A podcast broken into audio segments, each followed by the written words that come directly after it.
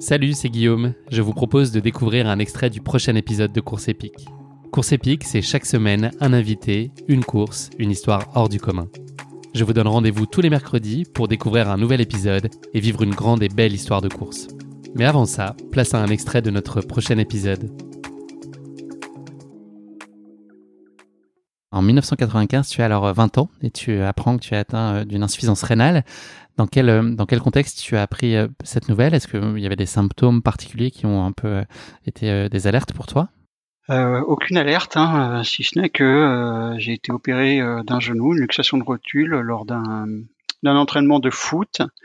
Et c'est lors de cette opération arthroscopie, une opération assez classique, ils ont fait une prise de sang pour savoir s'il fallait faire une, anesthésie générale ou locale, et c'est là qu'ils se sont aperçus que j'avais euh, un taux anormalement élevé euh, d'urée de créatinine. Donc euh, ils m'ont conseillé d'aller voir un, néphrologue, pas forcément dans l'urgence, mais en tout cas aller voir un néphrologue dans les, semaines qui suivaient. donc une fois que le diagnostic a été connu, quelles sont les, un les perspectives qu'on t'a données? Et puis c'est quoi les premières choses qui ont très concrètement changé dans ton quotidien? Euh, peu de choses, si ce n'est que euh, en fait euh, j'étais dans un stade qui en fait nécessitait de ralentir le, le, fait que le rein se, se déconstruit, se, s'affaiblit. Donc j'étais dans des principalement dans des restrictions alimentaires et des visites tous les trois mois pour vérifier la, fonction rénale. On m'avait peu de, de données ou peut-être que j'étais un peu jeune à l'époque, mais peu de perspectives en fait sur ce stade terminal de de l'insuffisance rénale, qu'on n'avait pas forcément abordé. Comment toi tu encaisses cette information à ce moment-là? Comment est-ce que tu vis? C'est la, c'est la sidération d'abord, c'est la tristesse, c'est euh, tout, de suite une envie de se projeter, d'avoir de l'espoir sur euh, la façon dont tu vas devoir désormais composer avec euh, cette maladie alors assez rapidement, on m'offre un espoir, celui de, la greffe. Euh, on me dit que je vais devoir commencer euh, par la dialyse, apprendre la dialyse, faire une opération, ou plutôt choisir le traitement de dialyse, parce qu'il y a plusieurs traitements possibles dans la dialyse.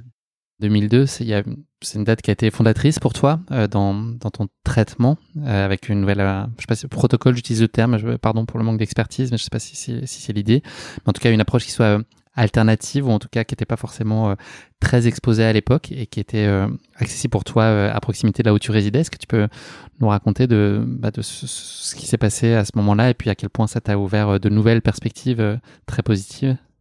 Bah, euh, voilà, cette période de 97 à 2002, après ce rejet de greffe, euh, elle, elle, était compliquée, hein, puisque euh, bah, j'avais peu de temps, j'avais peu d'énergie mentale et physique, et bah, c'est, on va dire, c'est cette dialyse de 4 heures, elle, elle m'éprouvait hein, physiquement et mentalement. Et en fait, il faut que pendant ces 4 heures, le, le, sang soit filtré rapidement et bah, le plus souvent possible pour qu'il soit bien filtré, en fait. Quoi. Et c'est ce type de traitement qui, qui m'épuisait petit à petit et euh, je faisais peu de pratiquement pas de sport à l'époque et je pensais euh, diminuer euh, considérablement mon temps de travail parce que je j'avais peu d'investissement voilà c'était quand même une période compliquée. Et puis mon néphrologue a eu l'opportunité de de avec l'établissement d'ouvrir un nouveau centre à Rennes et de mettre en place des chambres individuelles pour faire non plus la dialyse de soirée mais pouvoir proposer aux patients la dialyse pendant son sommeil euh, dans des chambres individuelles et, la nuit. L'avantage de ce traitement, euh, ce qu'il m'offrait, ou il me demandait d'essayer, c'était que euh, au lieu de 4 heures, c'était 8 heures, et au lieu d'avoir une pompe qui tourne à, je sais plus, 350 millilitres par minute, c'était une pompe qui tournait à 230. Donc ils, ils appelaient ça une dialyse douce, et du coup ça pouvait filtrer beaucoup plus doucement et beaucoup mieux en termes de volume de sang, mais aussi en termes de toutes les petites molécules qui, qui des fois étaient compliquées à filtrer, ben, avec la dialyse longue nocturne étaient filtrées. Euh, il était censé m'apporter euh, regain d'énergie, euh, une qualité de traitement, une meilleure régulation du phosphore, du calcium, voilà tout ce qui s'ensuit hein, derrière sur aussi la fatigue du cœur, etc. Tu penses que cette maladie, elle a accéléré cette envie de vivre des projets? Tu, as parlé à partir du moment où ça a été mieux et tu as senti les bénéfices de cette dialyse longue nocturne. Euh, ça fait renaître tout de suite ce désir-là. Est-ce que c'est quelque chose que tu avais en toi et c'était ta nature profonde? Ou est-ce que tu penses que la maladie a aussi fait évoluer ça, ce désir et que, et que c'est devenu ta façon de rebondir pour, euh, bah, pour pouvoir continuer à avancer, te projeter et puis avoir la vie qui t'allait le, le mieux possible? En fait, j'ai toujours un petit, eu un petit peu l'esprit aventurier et l'esprit de camaraderie, de partage euh, que, l'on a avec le sport. Donc euh, c'est quelque chose que j'ai qui est ancré en moi, en tout cas sur ce désir d'aventure. Euh, c'est mon infirmier hein, qui m'a lancé un petit peu sur sur la course à pied. C'est vrai que quand on se sent inclus comme ça dans une course où il y a plus de 800 personnes et qu'on est comme Monsieur et Madame tout le monde, mais que on voit derrière euh, la retombée, les, on va dire les, encouragements et, euh, on va dire la fierté qu'ont les soignants ou même les néphrologues euh, de, voir ce type, de faire ce type d'épreuve. On se dit qu'on est sur le bon chemin et, pourquoi pas continuer. Est-ce que tu peux nous expliquer comment t'es venu cette folle envie de participer? Est-ce que ça a été immédiat à partir du moment où tu as entendu pour la première fois parler de ce semi-raid? Est-ce que tu t'es dit cette course-là, elle est pour moi? Parce que je crois que tu n'avais pas fait de trail à l'époque.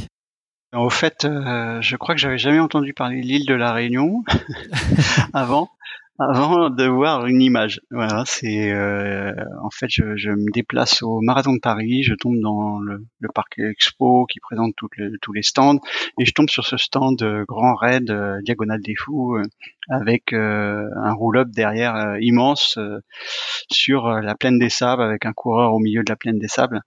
Et je trouve ça extraordinaire, euh, en tout cas cette symbolique euh, de se retrouver un peu euh, seul dans ces paysages à couper le souffle. Et c'est comme ça que m'est venue l'idée de pourquoi pas d'aller à la Réunion faire une des courses qui était proposée. Et ce qui a été génial en plus, c'est que ben, sur le stand, je me suis arrêté, j'ai discuté avec les, les organisateurs, ils m'ont montré des albums photos, ils m'ont parlé de justement du semi-raid de la Réunion. J'étais pas obligé de m'engager sur ce grand raid. Et euh, ben ça a germé en moi et puis très rapidement en fait, hein, je, je, me suis mis en condition de pouvoir y aller et, d'y aller. C'est un défi qui te semblait accessible ou la marche te paraissait euh, très haute, notamment du fait de la distance, le fait que ce soit du trail, le fait que ce soit des, conditions que tu connaisses pas euh, nécessairement? Je crois que je me rendais vraiment pas compte de, de la chose. Je m'en suis rendu compte quand j'en ai parlé à mon médecin et que mon médecin, connaissant bien la Réunion et, euh, et, en fait étant déjà allé là-bas, a pris pleinement conscience de, de, de l'aventure folle euh, que je voulais me, me donner. Quoi. Et c'est là que euh, ils ont vraiment euh, associé une épreuve longue d'effort. Je me suis mis en relation avec la cardio du sport, la diététicienne, etc. Parce qu'il y avait beaucoup, beaucoup d'inconnus qu'un dialysé puisse aller au cœur de l'île de la Réunion pendant toute une journée euh, faire un, un, Je sais pas si on pouvait appeler ça un ultra trail à l'époque, mais pour moi c'était mon ultra trail.